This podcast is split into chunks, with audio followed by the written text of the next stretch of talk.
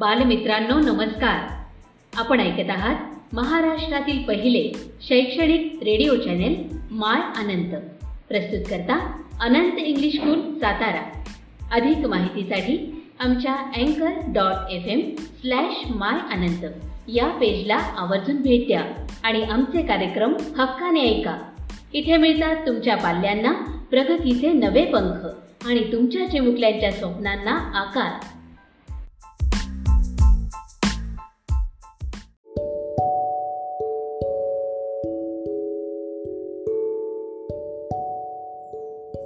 नमस्कार मुलांनो मी सुजाता गोडसे. मागील पाठात आपण पाहिलं होतं इयत्ता सातवी भूगोल धडा तिसरा भरती ओहोटी. ह्या संदर्भात आपण थोडी पुन्हा एकदा उजळणी करूयात. मागच्या पाठात आपण भरती ओहोटीबद्दल माहिती घेतली होती. त्यात आपण पाहिलं की महासागराचे पाणी सदैव गतिशील असते. हे सागराचे तापमान घनता क्षारता वारे सूर्य व चंद्राचे गुरुत्वाकर्षण पृथ्वीची अक्षय गती सागरतळात होणारे भूकंप यामुळे सागर जलात सतत हालचाली होऊन भरती ओहोटी होते आणि सागरी लाटा निर्माण होतात. आता पुन्हा एकदा भरती ओहोटीची उजळणी मी थोडक्यात घेते आणि त्यानंतर सागरी लाटांबद्दल आपण माहिती पाहूयात. मागील पाठात भरती ओहोटी म्हणजे काय ते पाहिले. जेव्हा पान सागराच्या पाण्याच्या पातळीत वाढ होते त्यास भरती म्हणतात. आणि जेव्हा घट होते त्यास ओहोटी म्हणतात. आता भरती ओहोटी होण्यास चंद्र आणि सूर्य यांचे गुरुत्वाकर्षण बल व चंद्र सूर्य व पृथ्वी हे जे खगोल आहे ते एकमेकांभोवती फिरतात. त्यामुळे निर्माण होणारी प्रेरणा ह्याचा ह्यामुळे भरती ओहोटी होत असते. चंद्र पृथ्वीच्या जवळ असल्यामुळे त्याच्या गुरुत्वाकर्षण बल व सूर्या हे सूर्याच्या गुरुत्वाकर्षण बलापेक्षा अधिक असते. त्यामुळे चंद्राच्या गुरुत्वाकर्षण बलामुळे भरती होत होत असते. तेव्हाच त्याच्याच विरुद्ध रेखावृत्तावर त्याच वेळीसुद्धा भरती होत असते ते पृथ्वीच्या केंद्रोत्सारी बलामुळे. पृथ्वीची स्वतःभोवती फिरत असते त्यामुळे तिच्यामध्ये एक बल निर्माण होते ते आहे केंद्रोत्सारी बल. आणि ह्या केंद्रोत्सारी बलामुळे दुसऱ्या बा म्हणजे रेखावृत्तावर भरती होत असते. आणि त्याच वेळी ओहोटी ही क कुठे होत असते? तर त्या दोन्ही रेखावृत्ताच्या काटकोन स्थितीत असलेल्या रेखावृत्तावर भरती होत होत असते. जेव्हा सॉरी ओहोटी होत असते जेव्हा भरती होते ह्या दोन्ही रेखावृत्तावर एक चंद्राच्या गुरुत्वाकर्षण बलामुळे आणि दुसरी पृथ्वीच्या केंद्रस्तरी बलामुळे अशी दिवसातून एकदा भरती होते. नंतर बारा तास पंचवीस मिनिटानंतर दुसरी भरती होत असते हे आपण पाहिलं. भरती झाल्यानंतर भरतीची जेव्हा भरतीची मर्यादा संपते त्यावेळी ओहोटी होत असते आणि ह्यातील कालावधी साधारण सहा तासांचा असतो. म्हणजे भरती ज्यावेळी होते त्यावेळी त्याच्या काटकोन स्थितीत असलेल्या रेखावृत्तावर सहा तासानंतर ओहोटी होत असते. कारण हे काटकोनात असलेल्या रेखावृत्ताचं पाणी ह्या दोन्ही कडे खेचले जात असते. त्यामुळे तेवढ्या कालावधी सहा तास साधारण लागतात. म्हणजे भरती झाल्यानंतर सहा तासानंतर ओहोटी होत असते. हे त्यानंतर आपण पाहिलं की भरतीचे प्रकार कोणते आहेत? उदाहरणाची भरती आणि भांगाची भरती हे दोन प्रकार आहेत. चंद्र सूर्य या आता उदाहरणाची भरती म्हणजे काय? तर चंद्र व सूर्य हे यांच्या भरती निर्माण करण्याच्या प्रेरणा. अमावस्या आणि पौर्णिमेला एकाच दिशेत कार्य करतात. त्यामुळे त्यांचे गुरुत्वाकर्षण बल जास्त असते आणि उधानाची भरती येते. म्हणजे लक्षात ठेवा उधानाची भरती ही अमावस्या व पौर्णिमेला होत असते. आणि ह्यावेळी सूर्य चंद्र पृथ्वी एकाच दिशेत असतात आणि त्यामुळे येणारी भरती ही जास्त मोठी असते. भरती ओहोटी ही जास्त मो मोठी असते. आणि भांगाची भरती कधी येते? तर जेव्हा चंद्र पृथ्वीभोवती फिरताना महिन्यातून दोन वेळा पृथ्वी व सूर्याच्या संदर्भात काटकोन स्थितीत येतो. म्हणजे ही स्थिती कधी होते? तर प्रत्येक महिन्याच्या शुक्ल व कुश कृष्ण पक्षातील अष्टमीला होत असते. या दोन दिवशी भरती निर्माण करणाऱ्या चंद्र आणि सूर्य यांच्या प्रेरणा पृथ्वी पृथ्वीवर काटकोन स्थितीत कार्य करतात. त्यामुळे गुरुत्वाकर्षण बला बल हे कमी असते आणि त्यामुळे भांगाची भरती ही कमी असते लहान असते. ह्या आपण हे मागील पाठात आपण पाहिलं होतं. आणि दोन भरतीमध्ये बारा तास पंचवीस मिनिटांचे कसे अंतर असते हेही आपण पाहिलं होतं. कसे अंतर कमी म्हणजे बारा तास पंचवीस मिनिटाचं असते त्याची पुन्हा एकदा उजळणी घेते. बघा तुमच्या आकृतीचं तुम्ही निरीक्षण करा. पाठ्यपुस्तकातील तीन पॉईंट नऊ ही आकृती दाखवलेली आहे. या आकृतीमध्ये पृथ्वीवरील क हा बिंदू चंद्रासमोर असल्या असल्यामुळे तेथे पृथ्वीच्या गुरुत्वाकर्षण शक्तीमुळे काय झालेलं आहे? तर भरती आलेली आहे. त्याचवेळी ड हा तिच्या विरुद्ध बाजूस असलेल्या रेखावृत्तावर देखील त्याचवेळी भरती येईल. आता क हा बिंदू ड या ठिकाणी बारा तासानंतर जाईल आणि पुन्हा तो आपल्या मूळ स्थानी चोवीस तासानंतर येईल. याच प्रकारचा बदल ड ह्या त्याच्या विरुद्ध असलेल्या बिंदूबाबतही घडेल. ड हा बिंदू ज्यावेळी क या जा ठिकाणी येईल तेव्हा किती तास लागतील? तर बारा तास लागतील. पण त्यावेळी चंद्र हा समोर बरोबर त्या पृथ्वीच्या स हे समोर नसणार आहे. द हा बिंदू चंद्रासमोर आल्याने तेथे भरती येणार नाही त्यावेळी. तर भरती केव्हा येईल? तर बारा तास पंचवीस मिनिटांनी येईल. पंचवीस मिनटं का? तर चंद्र हा थोडा पुढे गेलेला असणार आहे. त्यामुळे पुन्हा पृथ्वीला चंद्रासमोर येण्यास पंचवीस मिनटं अधिक लागणार आहेत. म्हणून बारा तास पंचवीस मिनिटानंतर ड हा बिंदू जेव्हा चंद्रासमोर येईल त्यावेळी भ भरती येईल. त्यामुळे लक्षात ठेवा की दुसरी ज्यावेळी ब भरती होते त्या त्याचे अंतर बारा तास पंचवीस मिनिटांनी असते. उदाहरणार्थ जर समजा सकाळी सात वाजता भरती आले असेल तर त्या दिवसातील पुढची भरती कधी असेल? तर स त्यानंतर बारा तास पंचवीस मिनटं मोजा. त्यानंतर ही दुसरी भरती असेल.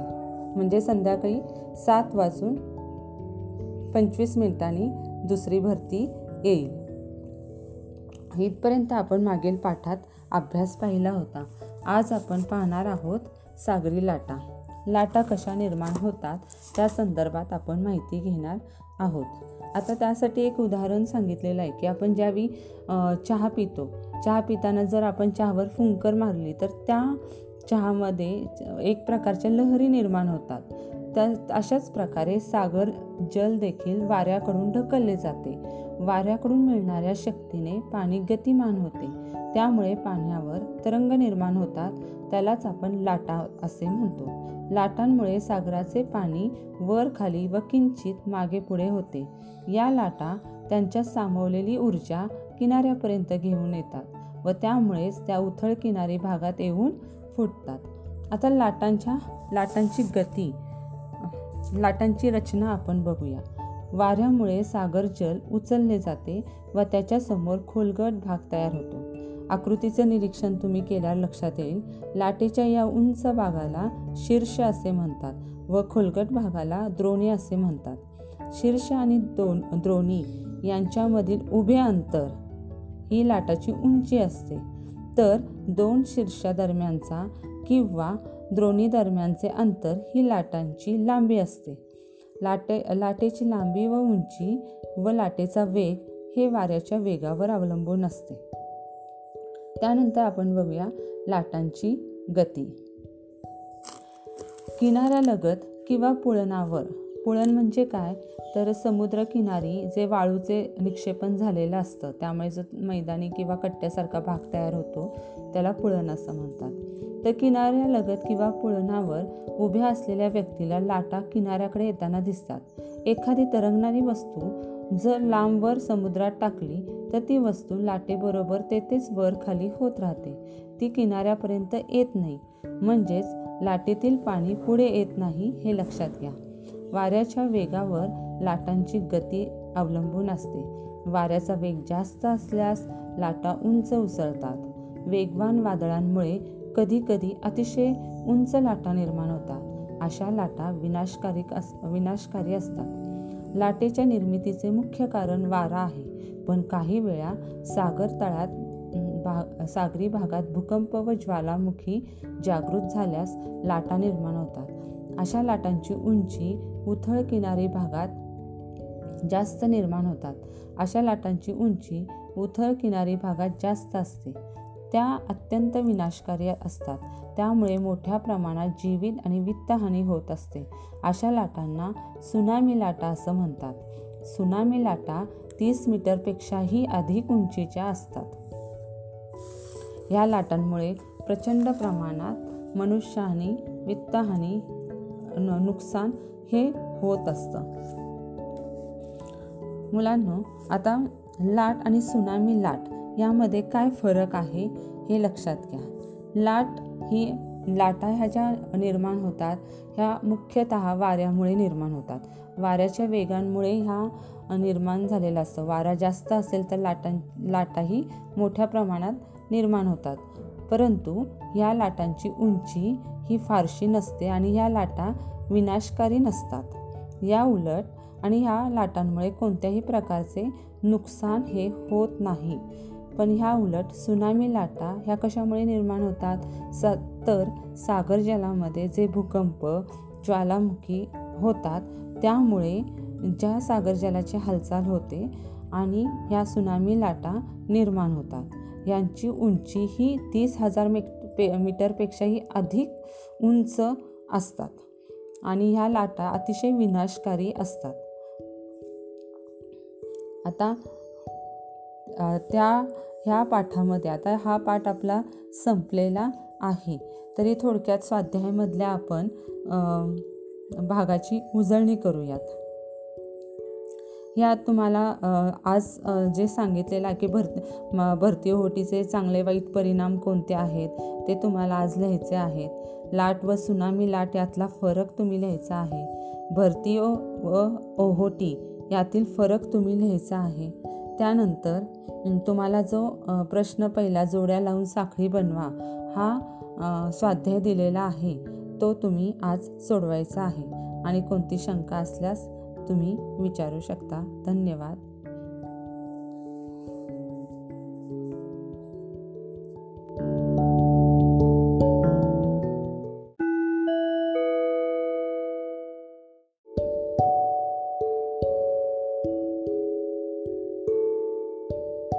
नमस्कार. माय अनंत या आपल्या रेडिओ चॅनेलवर सर्वांचे स्वागत. आवाजावरून मला ओळखलंच असेल ना? मी सौ शिंदे व्ही एस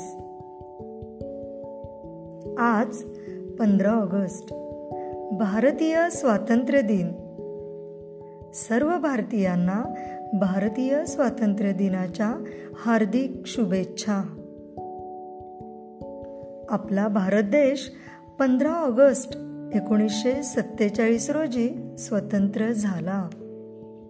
चौदा ऑगस्ट एकोणीसशे सत्तेचाळीसच्या मध्यरात्री दिल्ली येथे संसद भवनाच्या सभागृहात संविधान सभेची बैठक सुरू होती.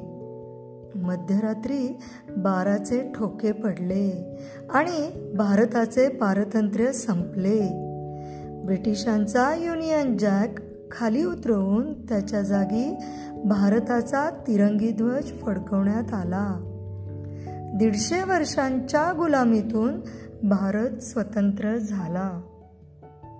आपल्या देशाला स्वातंत्र्य मिळवून देणाऱ्या थोर समाजसुधारक नेते क्रांतिकारक आणि आंदोलक यांच्या प्रयत्नांचे यश म्हणजेच हा सुवर्ण दिन आजचा हा स्वातंत्र्य दिन विद्यार्थी विना साजरा होत आहे. मला खात्री आहे की तुम्ही सर्वजण आपल्या घरी हा स्वातंत्र्य दिन साजरा कराल.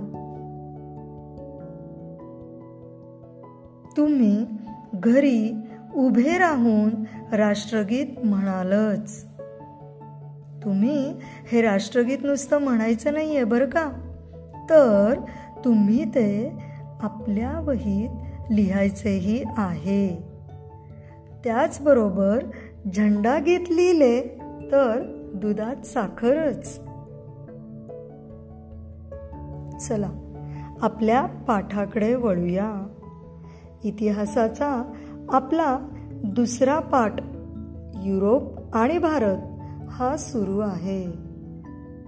पुढील पॉइंट भांडवलशाहीचा उदय. नव्या सागरी मार्गांचा शोध लागला. सागरी मार्गाने पूर्वेकडील देशांशी व्यापार करायला अनेक व्यापारी पुढे आले. एकट्या व्यापारास जहाजातून माल परदेशी पाठवणे शक्य नव्हते. त्यामुळे अनेक व्यापारी एकत्र येऊन त्यांनी व्यापार सुरू केला. यातूनच भाग भांडवल असणाऱ्या अनेक व्यापारी कंपन्या उदयास आल्या. पूर्वेकडील देशांशी होणारा व्यापार हा फायदेशीर होता. या व्यापारातून देशांची आर्थिक भरभराट होत आहे हे राज्यकर्त्यांच्या लक्षात आले. त्यामुळे युरोपातील राज्यकर्ते व्यापारी कंपन्यांना लष्करी संरक्षण व व्यापारी सवलती देऊ लागले. युरोपात होणाऱ्या धनसंचयाचा उपयोग भांडवल म्हणून उद्योगांमध्ये केला जाऊ लागला. उद्योगधंद्यांमध्ये केला जाऊ लागला. यातूनच युरोपात भांडवलशाही अर्थव्यवस्थेचा उदय झाला. पुढचा पॉइंट आहे वसाहतवाद. एका देशातील काही लोकांनी दुसऱ्या देशातील एखाद्या विशिष्ट भागात वस्ती करणे म्हणजे वसाहत स्थापन करणे होय. आर्थिकदृष्ट्या व लष्करीदृष्ट्या बलाढ्य देशाने आपल्या सामर्थ्याच्या बळावर एखादा भूप्रदेश व्यापून त्या ठिकाणी आपले राजकीय वर्चस्व प्रस्थापित करणे म्हणजेच वसाहतवाद होय. पुढील पॉइंट साम्राज्यवाद. मग कशाला म्हणायचं आहे साम्राज्यवाद? विकसित राष्ट्राने अविकसित राष्ट्रावर आपले सर्वांगीण वर्चस्व प्रस्थापित करणे व अनेक नव्या वसाहती स्थापन करणे म्हणजेच साम्राज्यवाद होय. पुढील पॉइंट ब्रिटिश ईस्ट इंडिया कंपनीचा भारतातील साम्राज्यवाद. इसवी सन सोळाशे. इंग्रजांनी भारतात व्यापार करण्यासाठी ब्रिटिश ईस्ट इंडिया कंपनीची स्थापना केली. भारत आणि पूर्वेकडील देशांशी व्यापार करणे हा या कंपनीचा उद्देश होता. पुढील पॉइंट इंग्रज व फ्रेंच संघर्ष.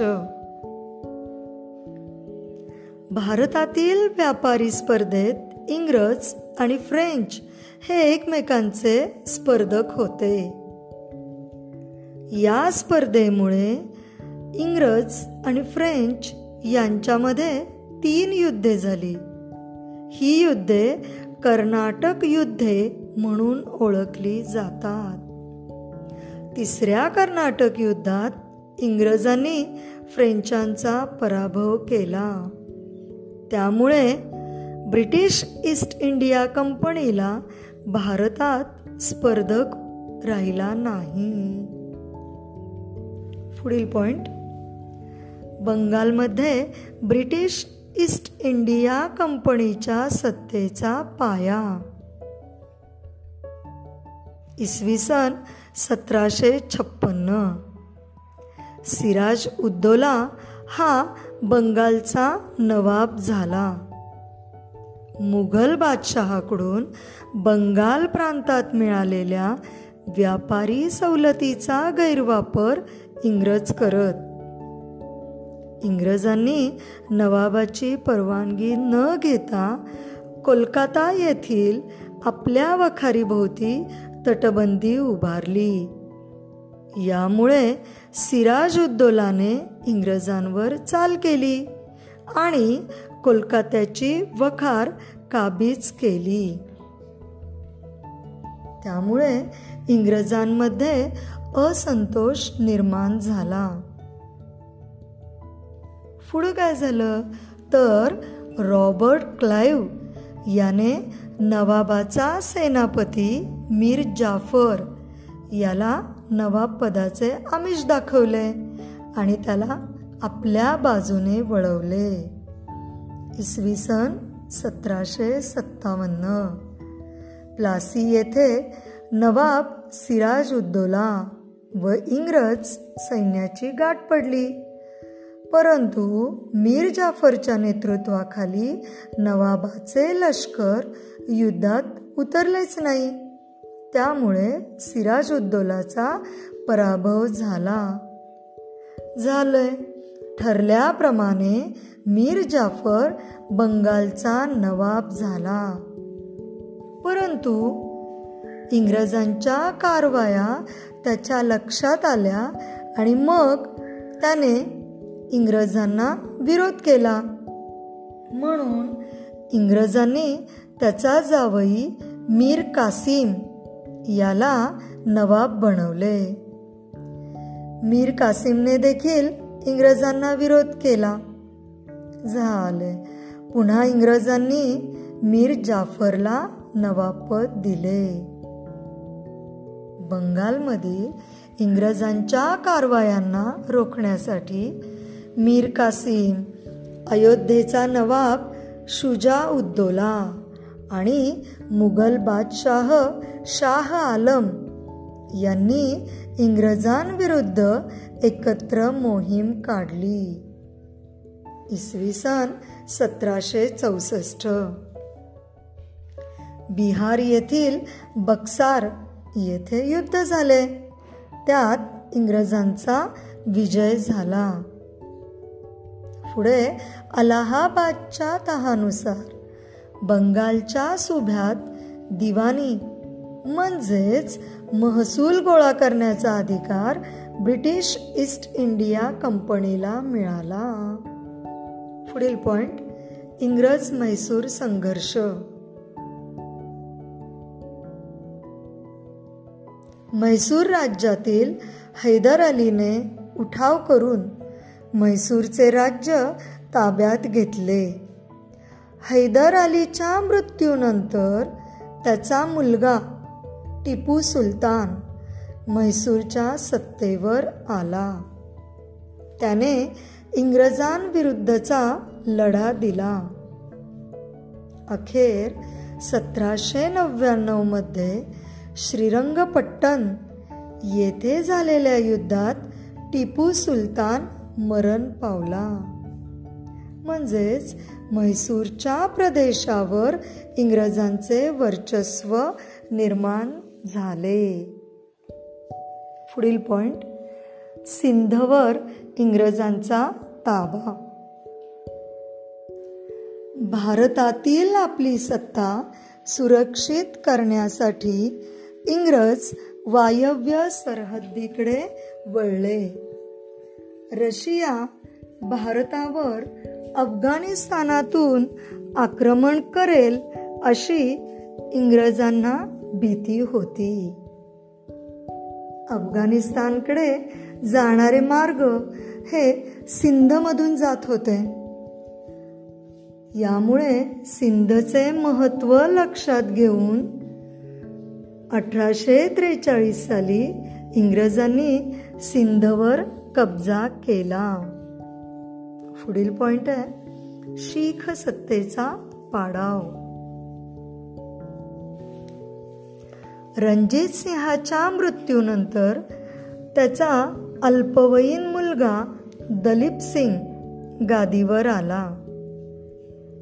त्याची आई राणी जिंदन. या राज्याचा कारभार पाहू लागल्या. मात्र सरदारांवर त्यांचा अंकुश राहिला नाही. म्हणजे तेवढा प्रभाव राहिला नाही. आणि नेमकी इंग्रजांनी तीच संधी साधली. इंग्रजांनी काही शीख सरदारांना फितूर केले. शिखांचा समज झाला की इंग्रज पंजाबवर आक्रमण करणार. त्यामुळे शिखांनी इंग्रजांवर हल्ला केला. या पहिल्या शीख इंग्रज युद्धात शिखांचा पराभव झाला. इंग्रजांनी दलीप सिंगाला गादीवर कायम ठेवले. इंग्रजांचे वर्चस्व सहन न होणारे काही शीख सरदार होते. मुलतानचा अधिकारी मूलराज याच्या इंग्रज विरोधी बंडात हे सर्व शीख सरदार सामील झाले. अठराशे एकोणपन्नास रोजी झालेल्या या दुसऱ्या शीख इंग्रज युद्धात शिखांचा पराभव झाला. इंग्रजांनी पंजाबचा प्रदेश आपल्या राज्याला जोडला. अशा प्रकारे आपला हा इतिहासाचा दुसरा पाठ इथे संपलेला आहे. पाठाखाली असलेला स्वाध्याय सगळ्यांनी लिहायचा आहे. जाता जाता एकच सांगेन. जसे पूर्वी आपल्या देशाला स्वातंत्र्य मिळवून देण्यासाठी सर्वजण इंग्रजांविरुद्ध लढत होते. तसेच आपण सर्वजण कोरोना विरोधात लढा देऊया. जय हिंद.